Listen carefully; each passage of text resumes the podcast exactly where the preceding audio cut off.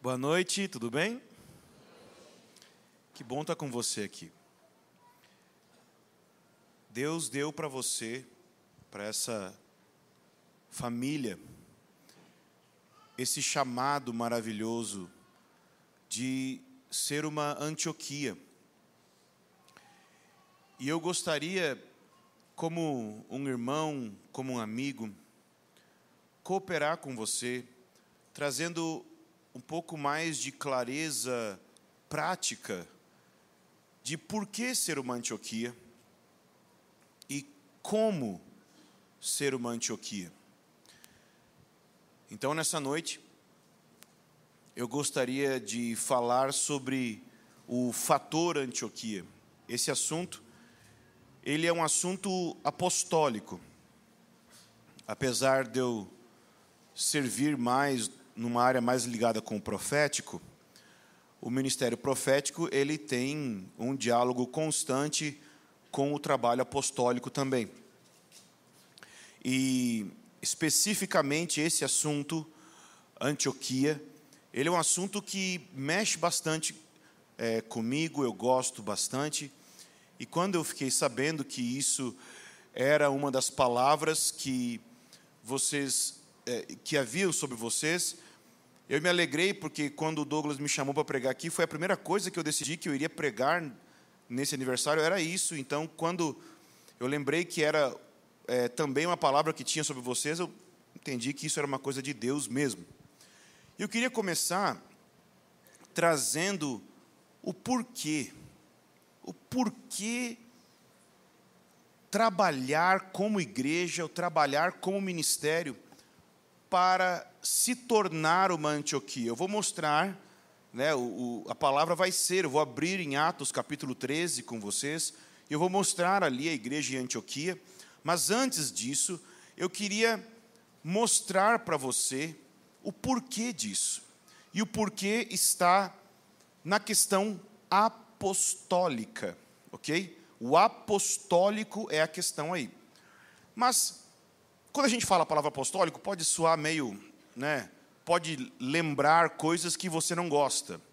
Pode lembrar talvez um autoritarismo que você experimentou. Talvez você veio de um contexto onde apóstolos e apostólicos, apostólico seja só um bispo de uma igreja, ou qualquer coisa que talvez não seja muito positivo. E eu queria te mostrar um apostólico certo, um apostólico bíblico. Para você entender isso, eu quero te mostrar que apostólico na Bíblia, ele tem uma ligação muito forte com a palavra envio, e o envio tem uma ligação muito forte com autoridade. Ou seja, aquelas pessoas que foram enviadas por Deus para fazerem a obra de Deus, claro, elas então têm a autoridade de Deus. E dentro disso, você então tem uma resposta de por que às vezes falta autoridade entre nós para tantas coisas como milagres, poder sobre demônios, autoridade em diversas circunstâncias. Às vezes nós podemos chamar isso de falta de avivamento, falta de poder, falta de presença. E sim, de fato, tudo isso pode também estar na equação.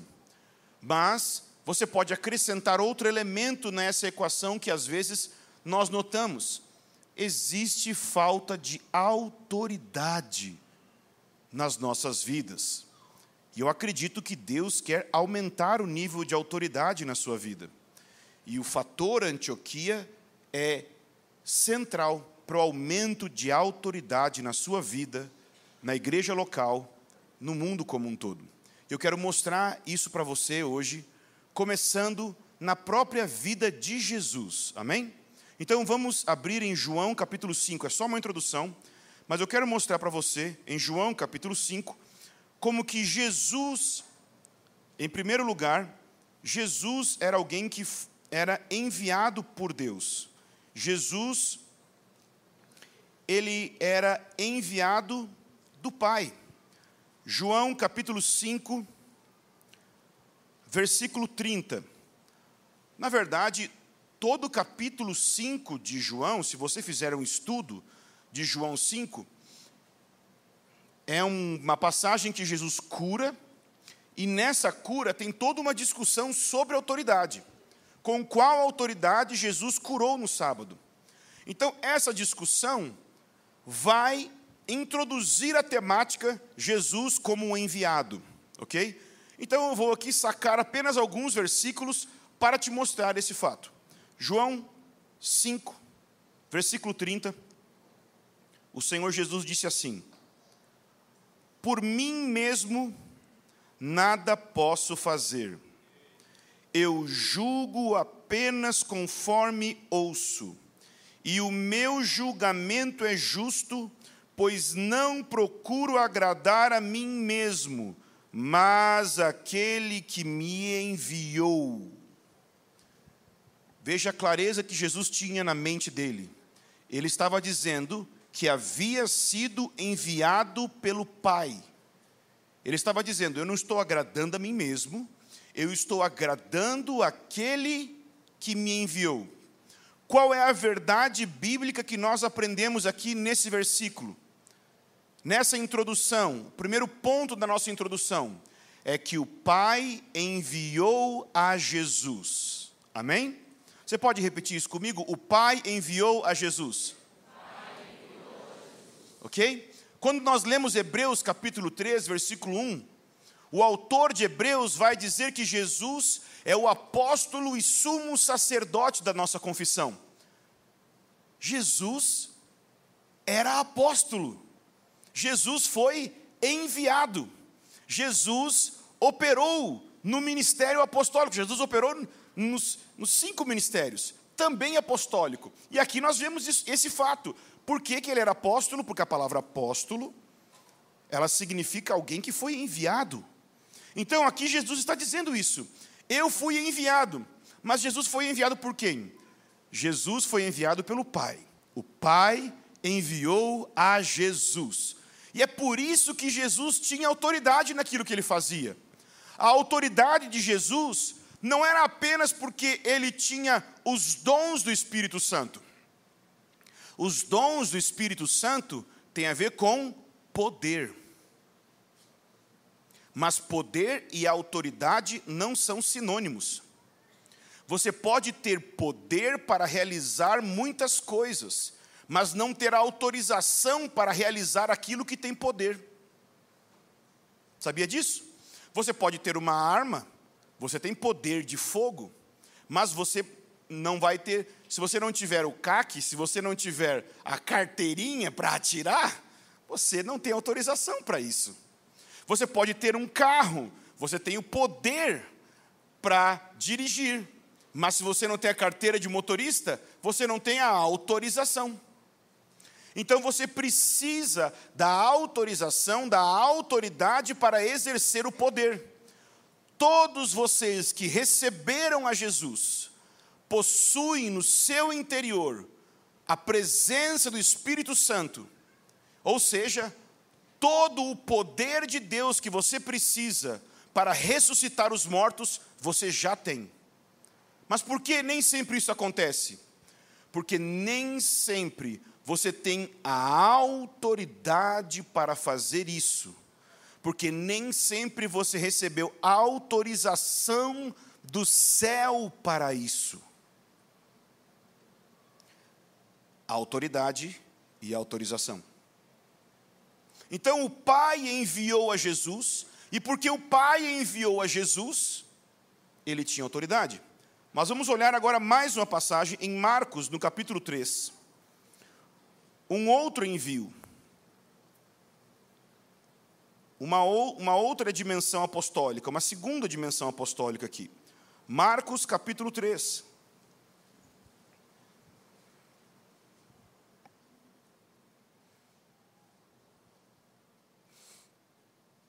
Marcos capítulo 3, a partir do versículo 13.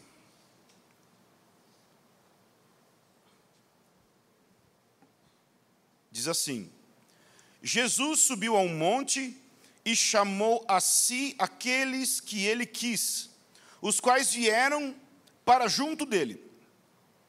Ele escolheu doze, designando-os apóstolos, essa palavra, enviado, para que estivessem com ele, e os enviasse, envio, para pregar. E olha só agora a palavra que vem logo depois de enviados. E tivessem autoridade para expulsar demônios. Veja a conexão de autoridade numa frase e enviado logo antes. Porque eles foram enviados, eles tinham autoridade. Os apóstolos, nessa passagem aqui, meus irmãos, nem batizados no Espírito Santo eram, mas já tinham autoridade para expulsar demônios. Eles foram batizados no Espírito Santo em Atos, no capítulo 2. Mas, porque eles estavam debaixo da autoridade de Jesus, porque Jesus tinha enviado os doze para fazer a obra que ele tinha comissionado eles, eles estavam então fazendo a obra na autoridade do reino de Deus. Então aqui nós temos o segundo ponto do envio apostólico da autoridade. O primeiro era qual? Que o Pai enviou a Jesus, não é isso? Mas esse aqui está mostrando que Jesus enviou os doze, amém? Você pode repetir isso comigo? Jesus enviou os doze. Então aqui nós temos já duas realidades: o Pai enviou a Jesus, e Jesus enviou os doze, amém? Agora nós vamos para a passagem que de fato vai ser o que nós vamos estudar nessa noite. Atos capítulo 13. Nós vamos aprender sobre o fator Antioquia. E nessa passagem, nós vamos ver esse terceiro aspecto. Nós vemos que o Pai enviou a Jesus, Jesus enviou os doze, e nós vamos ver agora um terceiro aspecto, e então nós vamos entrar na palavra em si.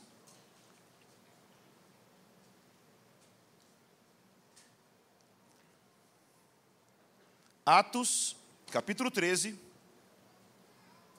a partir do versículo 1, diz assim: Na igreja de Antioquia haviam profetas e mestres, Barnabé, Simeão, chamado Níger, Lúcio de Sirene, Manaém, que fora criado com Herodes, o tetrarca, Saulo, enquanto ministravam ao Senhor e jejuavam, disse o Espírito Santo: Separem-me Barnabé e Saulo para a obra que os tenho chamado. Assim, depois de jejuar e orar, impuseram-lhe as mãos e os enviaram. Agora olhe o versículo 4. Enviados pelo Espírito Espírito Santo, desceram a Seleucia e dali navegaram para Chipre. Enviados por quem? O Pai enviou a Jesus. Jesus enviou os doze, mas o Espírito Santo enviou Barnabé, Saulo e continua enviando homens até hoje a obra apostólica não parou. Muitos pensam que Deus não levanta mais apóstolos hoje, porque pensa que os apóstolos eram apenas aqueles que foram enviados por Jesus. Mas lembre de algo: a Santíssima Trindade é Pai, Filho e Espírito Santo. O Pai enviou a Jesus, Jesus enviou os doze, mas o Espírito Santo está na terra hoje e continua fazendo a obra de enviar homens e mulheres para operar no poder do Espírito Santo, pregar o Evangelho e completar a grande comissão. Graças a Deus! A obra não parou, irmãos, amém? A obra vai continuar até a volta de Jesus. A obra apostólica continua e você faz parte disso. Seu chamado é ser incluso nessa realidade. Eu quero participar disso, você precisa desejar isso. E em que contexto que esse versículo 4 aparece? Em que contexto que o Espírito Santo enviou outros homens além dos doze? No contexto do fator Antioquia. O que eu quero chamar de fator Antioquia aqui são os elementos que aparecem nesse, nessa pequena porção da Escritura, que é muito diferente do que aparece até então do capítulo 1 ao 12 de Atos. Por quê? Do capítulo 1 ao 12, nós temos uma igreja predominantemente judaico-messiânica. Mas aqui no capítulo 13, nós já temos uma igreja com tons e características gentílicas se apresentando. Temos apóstolos e ministros, ou líderes, pelo menos, judeus, ok? Profetas e mestres judaicos, mas também temos líderes gentílicos aqui entre eles. Então já tem uma igreja mais na nossa característica, ou seja, que come feijoada, entendeu? Que não fica só sem comer porco. Então, já é mais do nosso estilo, entendeu? E essas características, eu acredito, elas formam as condições necessárias para que paire sobre sua vida e sobre essa comunidade esse envio ou essa autoridade para que vocês comecem a operar debaixo dessa autoridade, debaixo dessa unção, debaixo dessa liberação profética nessa cidade. Se vocês querem crescer na autoridade profética nessa cidade e ter envios de autoridade para outras cidades e nações, eu acredito que o fator Antioquia é essencial. Amém? A primeira característica do fator Antioquia é que havia uma igreja em Antioquia.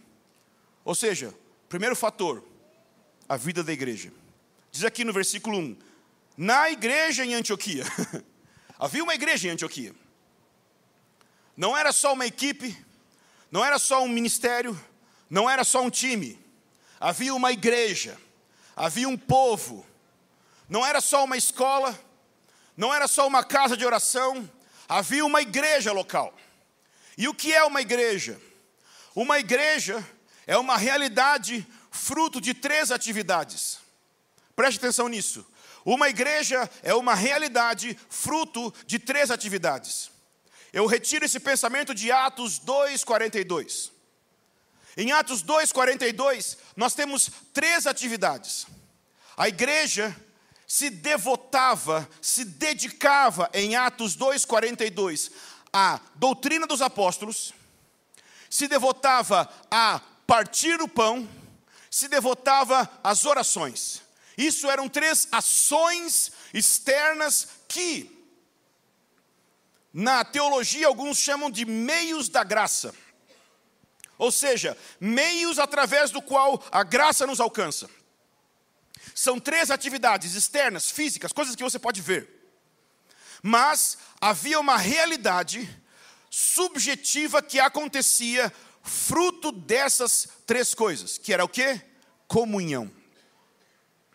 Tem quatro palavras-chave ali em Atos 2,42. Eles se dedicavam à doutrina dos apóstolos, comunhão, partir do pão e orações. Mas dessas quatro, comunhão não é uma coisa que você pode fazer. Você não pode decidir, e aí vamos ter uma comunhão? Não. Você não pode decidir ter uma comunhão. Por quê? Porque o que você decide, você pode decidir ter uma relação. Mas comunhão é algo que o Espírito Santo gera. Você pode ter um negócio só assim, a partir dos seus gostos. Você pode ter relação, amizade, mas não comunhão. Comunhão é quando a realidade de Cristo em mim se conecta com a realidade de Cristo em você. É quando eu percebo Cristo em você para além da sua carne. É quando você percebe Cristo em mim para além da minha carne. É quando a gente vai além dos nossos julgamentos. É quando, de fato, como diz Paulo no ensino sobre a ceia, nós discernimos o corpo. Mas não é discernir simplesmente que o corpo é o pãozinho, não. É você olhar para o irmão e dizer: ele é parte do corpo. Para muito além dos julgamentos da carne, entende? Mas qual é a chave para conseguir isso? Doutrina dos apóstolos, que nada mais é do que ser encharcado com o evangelho. Entende? Não é ensino sobre cinco passos para um casamento vitorioso. Isso é importante. Mas isso não é o que está dizendo ali. Existem dois tipos de ensino no Novo Testamento: querigma e didaquê. Ou seja, o ensino apostólico do plano de Deus e do Evangelho e a aplicação prática do dia a dia. O que estava falando ali sobre doutrina dos apóstolos tem muito a ver com esse ensino do Evangelho. Existe um lugar de aplicação, ok? E é importante que esses cinco passos para o casamento vitorioso, ou como desenvolver as finanças, tudo isso é importante. Mas o foco tem que ser o ensino do Evangelho, porque como ter um casamento vitorioso, como ter a vida financeira desenvolvida, é baseado no Evangelho. Não pode ser baseado no que, numa preferência pragmática tem que ser baseado na verdade do Evangelho. Então, tem que encharcar de Evangelho. Por exemplo, como resolve os problemas de relacionamento entre nós? Tem que ser a partir do Evangelho. Entende? Eu estou muito preocupado em como que a gente busca avivamento, como que desenvolve oração na casa de oração, como que faz tudo a partir do Evangelho. Porque a gente pode fazer a partir de qualquer cosmovisão que a gente tenha, e não do Evangelho. Então, a igreja tem que ser mergulhado no Evangelho. A gente tem que aprender a falar a língua do Evangelho. Evangelho, primeira coisa. Segunda coisa, tem que aprender a partir o pão. O que é partir o pão? Aprender a comer Evangelho. Primeiro, ouvir Evangelho. Ouvir Evangelho. Ouvir Evangelho. Tem que ouvir Evangelho. Tem que fazer devocional. Aprendendo a pregar Evangelho para si mesmo. Mas também tem que aprender a comer evangelho. Ou seja, o partir o pão tem que parar de ser aquele negócio de condenação, sabe? Já viu? Reunião de ceia, que é aquela condenação. Aquele. Examine-se, pois, o homem a si mesmo e assim. Então, quem não tiver pecado agora, irmão, pode comer da ceia. Porque é mais ou menos isso que ensinava, né? Se o cara comer, o cara é um hipócrita.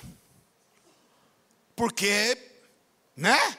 Meu Deus, é tipo, quem não tem pecado, tira a primeira pedra. Eu vou, eu não tenho. Você se examinou e vai comer? Você tem coragem? Eu estou cheio de pecado. Hã? Você é louco? Primeiro problema então. Você se examinou e acha que não tem pecado. Hã? Você está louco. Segundo, você está duplamente louco, porque se você não comer, você está dizendo que, que esse sangue não vale também nada. Duplo problema. Se você comer, você está dizendo que não tem pecado. Se você comer, se você comer, você está errado. De acordo com essa viagem que está dizendo que, que não, se examine, ah, estou tranquilo, vou comer. Está errado. Mas o que fica sentado mal, que às vezes é pessoa sincera, também está errado. Porque está dizendo que o sangue não vale de nada. Está errado também os dois. Está tudo errado. É por isso que Paulo fala ali em Coríntios: quando você se reúne é para pior. Isso ali, esse jeito, entre aspas, evangélico, não é evangélico, né? É loucura. Isso não é a ceia do Senhor, irmãos precisa de uma reforma em como faz a ceia. Ceia é comer o Evangelho, é comer a graça, é banquete do amor de Deus. Gente, essa loucura, chega! Para com isso, com isso. Eu queria ser um pregador chique, mas eu tenho esses problemas psicológicos, eu prego assim mesmo, entendeu? Eu queria ser Hernandes Dias Lopes, mas não deu certo. Saiu uma mistura de stand-up com MTV e ficou assim. Entendeu? Não deu certo, não vai ser assim minha vida pro resto. Estou com 41, não mudei. Então vai ser assim mesmo. Então, tem que ser, tem que reformar a ceia. Tem que aprender a comer o evangelho. Reunir junto, partir o pão. Precisa disso. E as orações. Mas qualquer oração? Não. Uma oração a partir da palavra a partir da ceia, ou seja, a partir de um contexto de eu olhei nos olhos dos meus irmãos e eles conhecem meus pecados e mesmo assim partem o pão comigo dizendo: tá tudo bem, a gente é pecador igual e a gente se ama. Vamos junto comparecer perante o trono? Uh! Imagina o poder! Por que, que muita gente não vem na sala de oração? Porque o cara já está deprimido, se achando ruim. Por que, que eu vou para um lugar que só fica falando santo, santo, santo? Porque cada santo que eu falo, eu lembro de que eu não presto, eu não presto, eu não presto. Né? Ah, para que, que eu vou? Eu vou ficar pior na sala de oração. Mas se você tem um povo que está feliz, porque sabe que apesar de ser ruim, porque tem o currículo que prova que é ruim, mas esse currículo também mostra o quão gracioso e maravilhoso é o sangue, uh, ele vai lotar a sala de oração, porque a sala de oração vai ser o lugar, meu Deus, eu quero mais disso. Então tinha uma igreja em Antioquia que estava vivendo isso. Eles estavam mergulhados no ensino do Evangelho. Eles estavam mergulhados em partir o pão de casa em casa. E eles estavam mergulhados numa vida de oração. Por causa disso, havia um negócio muito louco. Chamava coinonia. Sabe o que é coinonia? Coinonia é um negócio que, chama, que você, para entender, tem que fazer assim: ó. Hum. O que é coinonia? Coinonia é a relação do Pai com o Filho e o Espírito. O relacionamento da Trindade uns com os outros. Sabia disso? Só que o relacionamento do Pai, do Filho com o Espírito, agora também acontece entre nós uns com os outros. Ui, ui, ui, e como é que é o nome disso? Igreja. E como é que isso não, aconte não acontece? No domingo.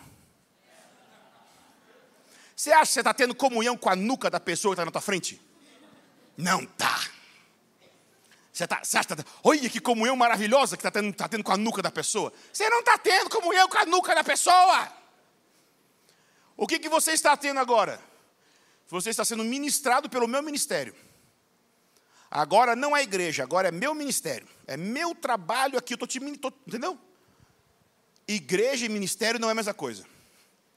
E o problema é que está cheio de igreja aí que na verdade não é igreja, é ministério. E você dá dízimo, oferta. Ainda bem que tem, que legal. Mas nós precisamos é que a comunhão da Trindade comece a pairar entre nós, ou seja, que o Pai, o Filho e o Espírito começa a fluir entre nós. A fala, o amor, o relacionamento intratrinitário começa a fluir na eclésia. Uh, isso palavra difícil, mas é bonito, né? Dá um negócio bom de falar, né? Então, isso começa a acontecer entre nós. É isso que nós chamamos de igreja. Igreja não é uma coisa que a gente faz é um milagre da Trindade acontecendo. E isso tinha na igreja em Antioquia. Isso é a igreja. Fruto da palavra, com a ceia e a oração, flui a comunhão. Amém? Então, primeira coisa tem que ter isso: tem que ter igreja. Não simplesmente um monte de gente vindo no domingo. É igreja. E eu estou vendo que vocês estão indo para esse lado. Que maravilha! E que perigo, né? Porque se conhecer é tão bom, né? Quando fica afastado um do outro, né? Ninguém conhece a vida de ninguém, né? Nossa comunidade lá, a gente é os campeões de gente maluca. Depressão, ansiedade, toque, tag, mas a gente descobriu que não é. É que todo lugar é, só que lá a gente descobre, porque a gente anda perto um do outro e pum, descobre. Entendeu? É só por causa disso. Todo lugar tem, mas se você andar longe, ninguém vê. Entendeu? Então a gente vai andando perto e pum, descobre. A começar pelo pastor. Porque imagina se eu sou pastor e sou desse jeito. Você imagina como é que são os membros da comunidade, brother. Pá, o negócio está muito ruim lá. Mas tá bom também, porque está descobrindo, né? Glória a Deus. Então, é a vida mais feliz que tem ser uma igreja problemática. Porque todo mundo é caído e todo mundo é problemático. Mas uma igreja problemática significa uma igreja real. As outras igrejas não problemáticas só são um teatro. E eu não aguento mais isso. Fake. Fake. lembra que tinha a tal da família Doriana? Tem igreja Doriana. Deus está passando longe. Um cara, que eu não vou citar o nome para você não ler os livros dele, porque você vai ficar confuso, mas ele falou uma frase muito bonita um dia. Que ele disse: Deus não atende às orações do falso eu, só atende às orações que você, o verdadeiro eu, faz, ou seja, as orações que você faz com suas máscaras. Deus nunca irá atender porque não é você que está orando. Da mesma forma, não importa se você tem 24 horas de oração, de uma sala de oração de uma igreja fake, não tem ninguém orando. É melhor uma igreja manca orando, mas uma igreja real. Então tinha uma igreja em Antioquia, mas não, só, não tinha só isso. Segunda realidade, segundo fator do fator Antioquia, além de uma igreja local, haviam profetas e mestres. Ou seja, havia um ministério da palavra. O segundo fator do fator Antioquia, havia um ministério da palavra. Profetas e mestres. E veja, o ministério da palavra ali é como se fosse trilho do trem ou os dois fios, o positivo e o negativo para gerar luz. Por quê? Porque o profeta é aquele que está lidando com o celestial, com o místico, com o vertical, e o mestre é o que está lidando com o teológico. E claro, eu estou sendo muito simplista aqui na minha explicação, é óbvio que eu teria que ser muito mais profundo nisso, mas você entende que no fim das contas é mais ou menos isso? O profeta, ele está lidando com algo celestial, e não é que o mestre está sendo menos celestial, mas o mestre é aquele cara que, graças a Deus, fura o balão do profeta das loucuras dele. Entendeu? Graças a Deus. Porque tem profeta que é maluco. Digo isso de experiência por ser um, um deles. Então, é muito importante você ter um mestre que puxa o profeta para baixo e fala: calma, maluco. O que você está falando tem nada a ver. Não, aqui nas regiões celestiais, cala a boca, isso não tem aplicação nenhuma na vida real. Mas o contrário também é verdadeiro. O mestre pode ficar rodando, rodando, rodando no lugar e não faz nada. Eu gosto de dizer que é mais ou menos assim, ó. Imagina uma pedra. OK? O mestre é aquele que vai e desenha assim, ó. Olha, nós temos que cortar essa pedra assim, para ela se encaixar na construção de Deus. O profeta é aquele que pega o machado e vrau, corta a pedra. Entendeu? É isso aí. Então nós precisamos dos mestres que vão dar o desenho certo de como tem que ser, e os profetas que vão cortar para que o desenho daquilo que os mestres mostraram aconteça. Você vê que algumas reuniões pode falar, falar, falar o ensino, vem o profeta que não fala muito. Às vezes até traz uma confusãozinha às vezes, mas as coisas acontecem. Eu mesmo sou um cara profético. Mas na minha casa lá, eu sou um presbítero. Aí, às vezes eu não conseguia agitar muitas coisas. Eu fazia o quê? Eu ligava para o coelho e dizia, ô Fábio, você pode vir aqui um pouquinho? Estou com uns negócios aqui que eu sei que está acontecendo, mas profeta de casa não faz milagre, acho que não está na Bíblia essa, mas não tem honra, né? e aí, era dois, três minutos, ele pronto, os três demônios já saíam dos alunos, pronto, acabou. Entendeu? tranquilo. É isso aí. Então, é, a gente precisa disso, dessa relação. O que acontece? Imagina essa igreja, muito frutífera, mas se você tem uma igreja muito frutífera, cheia de relacionamentos profundos, mas você não tem um ministério da palavra com fundamentos teológicos profundos, e ao mesmo tempo um ministério da palavra que traz uma realidade celestial e profética forte, você vai ser uma igreja que tem relacionamentos, mas não anda para lugar nenhum. É uma igreja que vai falar assim: somos uma igreja de relacionamentos, uma igreja de família, mas não é uma igreja da palavra. Não adianta, irmãos, se não tem palavra, se não tem paixão pela pregação profunda, não vai para lugar nenhum, porque vai ser por meio da pregação que a coisa vai ter direção. Não adianta a gente falar, começar a diminuir por causa da necessidade da comunhão, por causa da necessidade de igreja caseira, não adianta querer diminuir a importância do púlpito. Não adianta querer diminuir a importância da pregação apostólica, não faça isso. Eu entendo que o, o, o, meio que tem uma idolatria do púlpito. Eu sei que tem isso. Mas existe um ministério da palavra saudável. Existe um jeito certo. Eu sei que por causa de muito pregador que fica impostando a voz, falando de um jeito meio teatral, a pregação ungida e reverente perdeu o seu lugar, porque parece teatro. Eu sei que a pregação que troveja do céu perdeu o seu lugar porque tem muito pregador fazendo teatro. Mas eu quero falar aqui para os homens e mulheres, os jovens, não perca o sonho de ser um pregador ungido, de ser um profeta e um mestre ungido.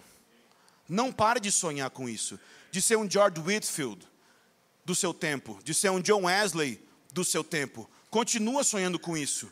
De ser um cara que, que vai aprender grego e hebraico, um cara que vai estudar teologia, e que vai ser cheio do Espírito Santo e que vai pregar no poder do Espírito Santo. Não para de sonhar com isso, não.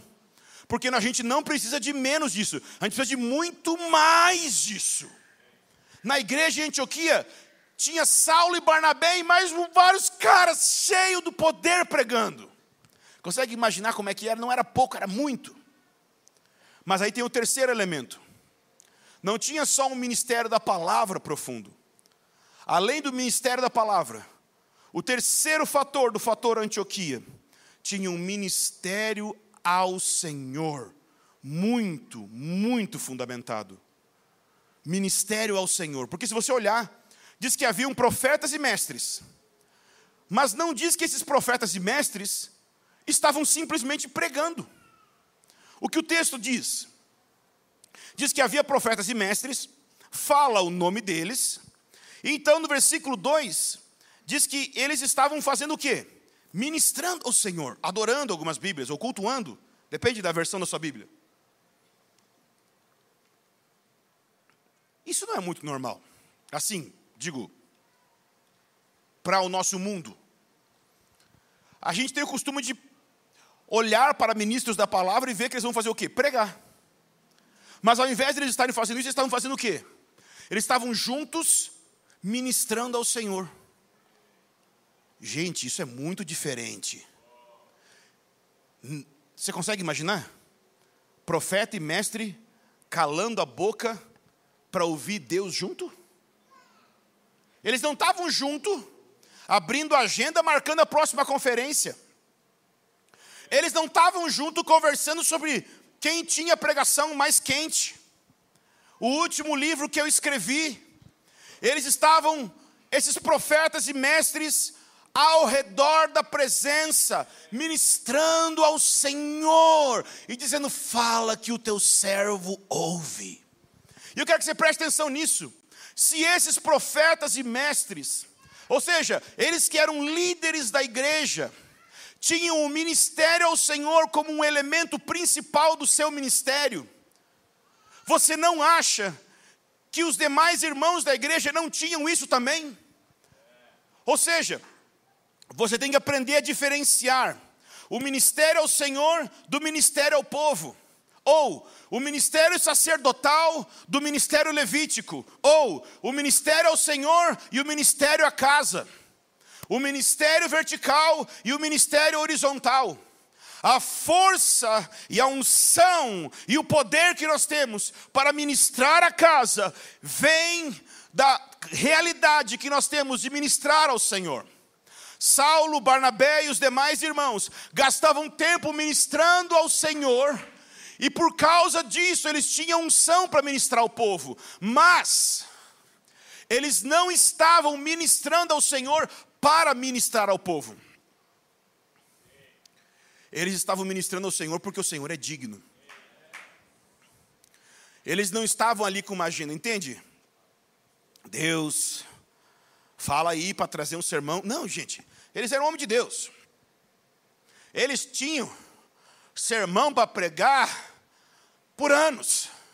Eles não estavam ali estressados em ter o sermão de domingo. Eles não estavam ali, oh, meu Deus, será que eu vou conseguir pregar? Gente, eles tinham palavra suficiente. No caso, Saulo estava escrevendo a Bíblia. eu acho que ele tinha palavra suficiente, né, gente? Eles não estavam com medo de tentar, meu Deus, eu tenho que conseguir uma palavra para pregar domingo. Você consegue imaginar uma igreja com profetas e mestres, que a prioridade deles não é vir falar, mas é fazer silêncio para ficar diante de Deus, ouvindo a voz dele. Que tipo de igreja vai ser essa? Vai ser uma igreja onde Deus vai assinar embaixo com a sua autoridade. Porque tem muita igreja cheia de pregador maravilhoso, mas que fala muito e faz pouco silêncio. Mas imagina um tipo de comunidade como a de Antioquia, com profetas e mestres que conseguem se juntar para fazer silêncio reverente diante do Senhor. Agora imagina como isso deveria, isso agora é óbvio, eu estou criando aqui uma imagem na minha mente, eu não sei se isso existia, mas eu estou imaginando como que isso deveria de reverberar na comunidade. Porque se os principais líderes da comunidade eram assim, como isso deveria de reverberar nos diáconos, como que isso deveria de reverberar na comunidade como um todo. Todos talvez deveriam de ter esse tipo de prática, de começar o dia ministrando ao Senhor, para depois ir para suas atividades. De ter esse tempo de silêncio, de encontrar a presença, para depois ir para suas atividades. Imagina uma igreja onde uma cultura de silêncio, não de silêncio é, é, é, doentio, silêncio ruim, silêncio de solidão, mas silêncio de solitude, de estar diante de Deus, fosse uma cultura normal. Imagina se, ao invés da cultura do barulho, a cultura de aquietar diante de Deus começasse a ser uma normalidade na nossa vida. Que tipo de pairar da presença haveria? Bom, haveria isso que é basicamente aquilo que eu não sei se eu posso dizer que é o quarto elemento do fator Antioquia. Eu não posso dizer que é o quarto elemento que eles fizeram, mas é o resultado, que é o quê? Disse o Espírito Santo. Aqui eles não podiam fazer isso. Aqui não foi eles que fizeram. Mas eu quero te chamar a atenção para algo. A voz de Deus não veio para Saulo, Paulo ou Barnabé ou qualquer um dos outros irmãos. Se você olhar aqui no texto, não diz para quem o Espírito Santo falou. Porque diz que o Espírito falou. Separa Saulo e Barnabé. O que nos dá a entender que o Espírito falou com todos. Esse é o tipo de experiência que Antioquia quer nos ensinar. Para ir além de Deus falou com o pastor presidente, e agora as ovelhinhas mudas e burras calam a boca e fazem o que o pastor presidente mandou. Porque Deus quer um reino de sacerdotes, onde todos aprendem a ouvir a voz de Deus o tempo das estrelas acabou, porque Deus vai levantar uma constelação. Não é porque vai apagar o brilho, mas é porque todos vão entrar no nível de glória, de conhecer a Deus realmente. Todos vão entrar na sala do trono e realmente ouvir a voz de Deus. Deus vai levantar uma igreja gloriosa. Todos eles ouviram. Separai-me, Saulo. Exatamente na prática como aconteceu, a gente não sabe. Mas o que a gente sabe é que, ainda que tenha sido por uma profecia de um irmão, ou visões ou palavras que eles foram testificando, o fato é, todos testificaram, Deus está falando isso aqui. A gente não sabe como se processou de fato, mas a questão é: eles encerraram aquele tempo de oração e jejum, de esperar em Deus, com a certeza, Deus falou isso aqui. Deus falou conosco. E é esse tipo de igreja que eu estou buscando para mim. E eu queria incentivar vocês a buscar um tipo de igreja onde os líderes têm como prioridade não simplesmente uma atividade, não, não simplesmente produção, mas atenção, Shema Israel, ouve Israel. Deus não está pedindo para a gente fazer muita coisa, Deus está pedindo para a gente só ouvir. O primeiro mandamento não é amarás o Senhor teu Deus. O primeiro mandamento é: ouve, ó Israel, o Senhor teu Deus é o único Deus.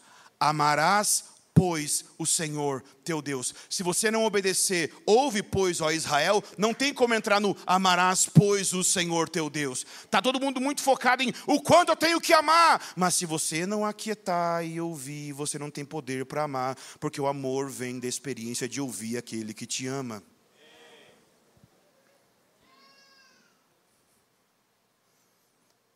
Nós precisamos aquietar e ouvir a começar pelos ministros da palavra. Nós temos que acabar com esse.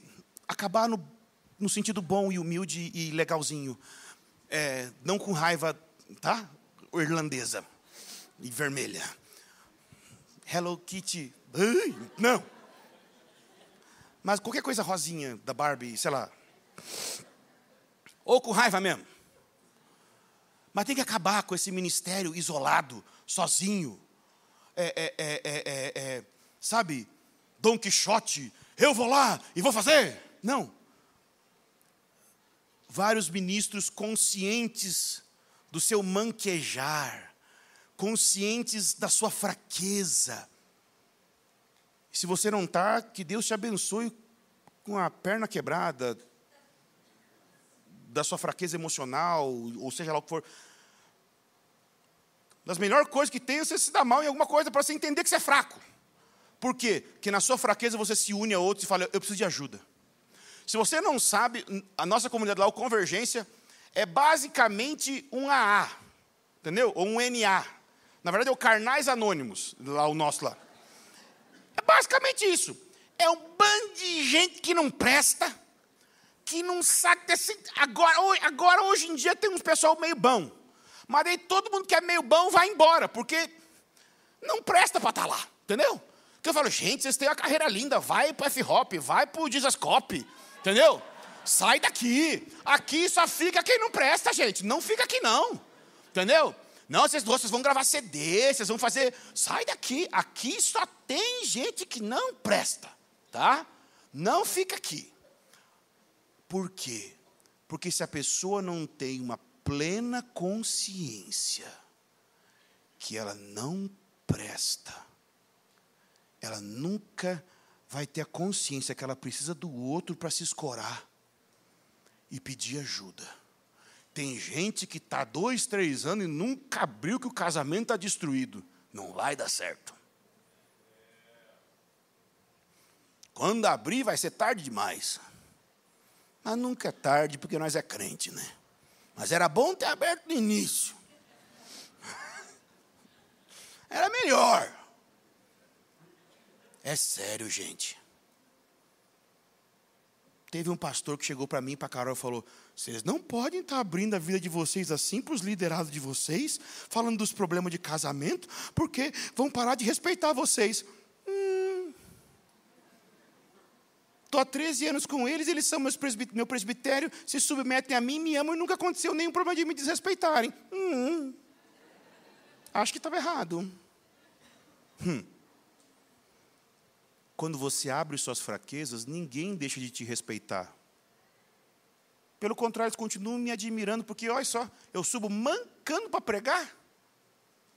E continuo aqui, e eles continuam me amando, e está tudo bem. Mas ministros vão continuar sendo sempre independentes e isolados, enquanto eles não tiverem clareza da sua fraqueza. Mas se os ministros tivessem clareza da sua fraqueza, eles iriam precisar uns dos outros. E eles iriam dizer: Vamos ouvir de Deus junto.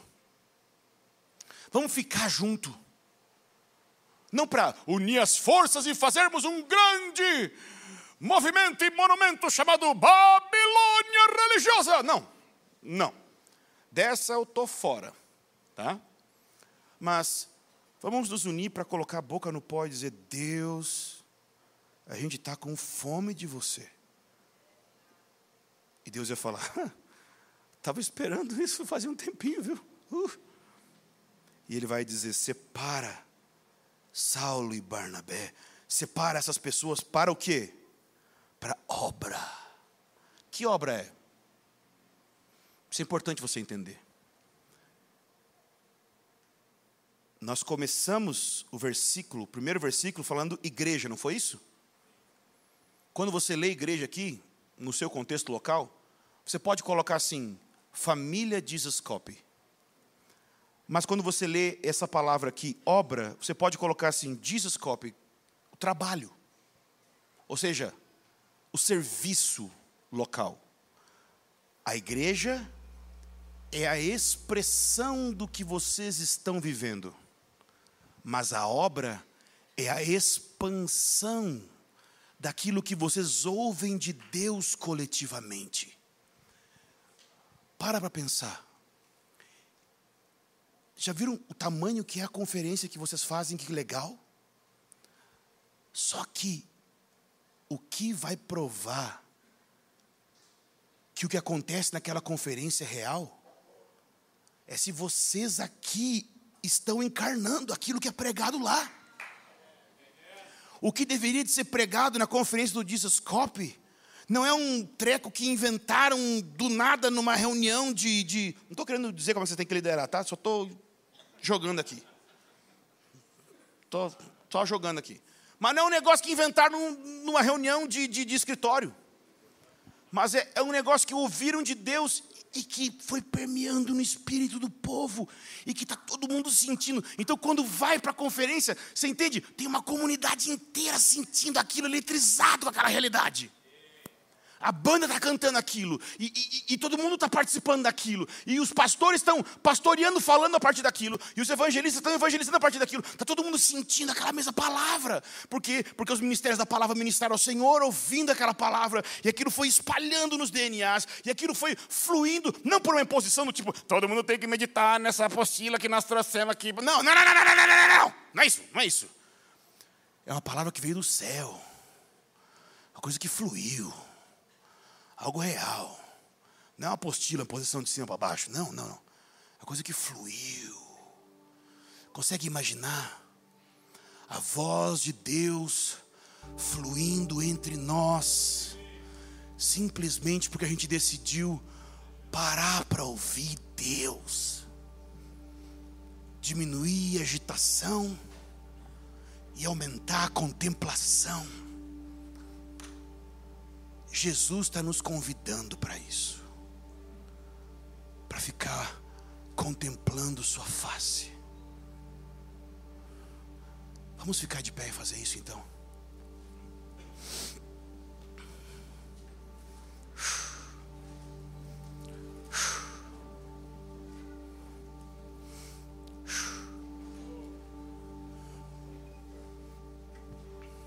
Jesus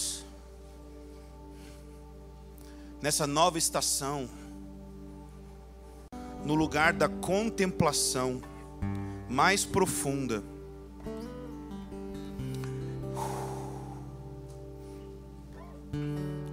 Eu vejo o Senhor soprando um vento. Eu vejo o Senhor soprando uma brisa. Como aquela de Elias. Ele não estava nos barulhos, no fogo, mas ele estava naquele vento suave.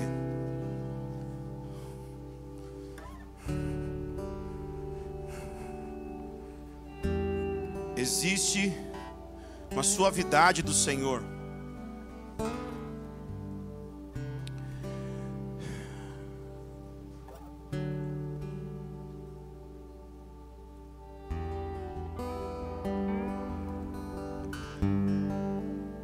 Senhor está circuncidando ouvidos nessa casa. O Senhor está pedindo a você: será que você quer me emprestar os seus ouvidos? Será que você quer que os seus ouvidos sejam exclusivamente meu? Dedicados a ouvir somente a minha voz? Oh, quem dera ouvisse só minha voz e fosse dedicado só a mim, deixasse os ídolos, quem dera deixasse que eu te guiasse por ribeiros tranquilos de águas, para longe da agitação dos outros deuses, das paixões que não satisfazem.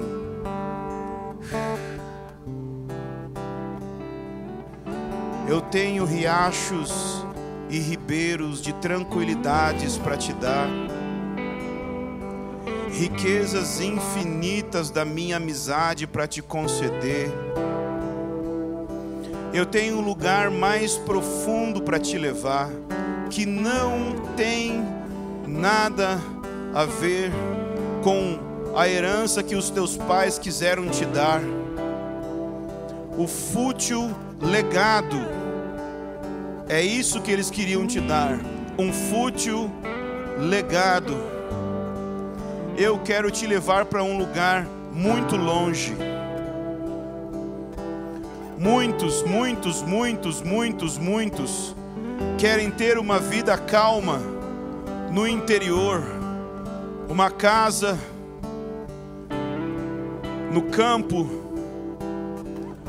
com um riacho, com bichos e tudo mais. Eu também quero te levar para o interior, para o interior do seu coração. E lá você vai encontrar calma e um riacho fluindo, meu espírito fluindo no seu interior. Eu tenho um terreno aí no seu interior. Eu quero fortalecer o seu homem interior com poder mediante o meu espírito suas afeições, os seus afetos. Fortalecer o santuário da sua alma, para que seja um lugar para minha presença.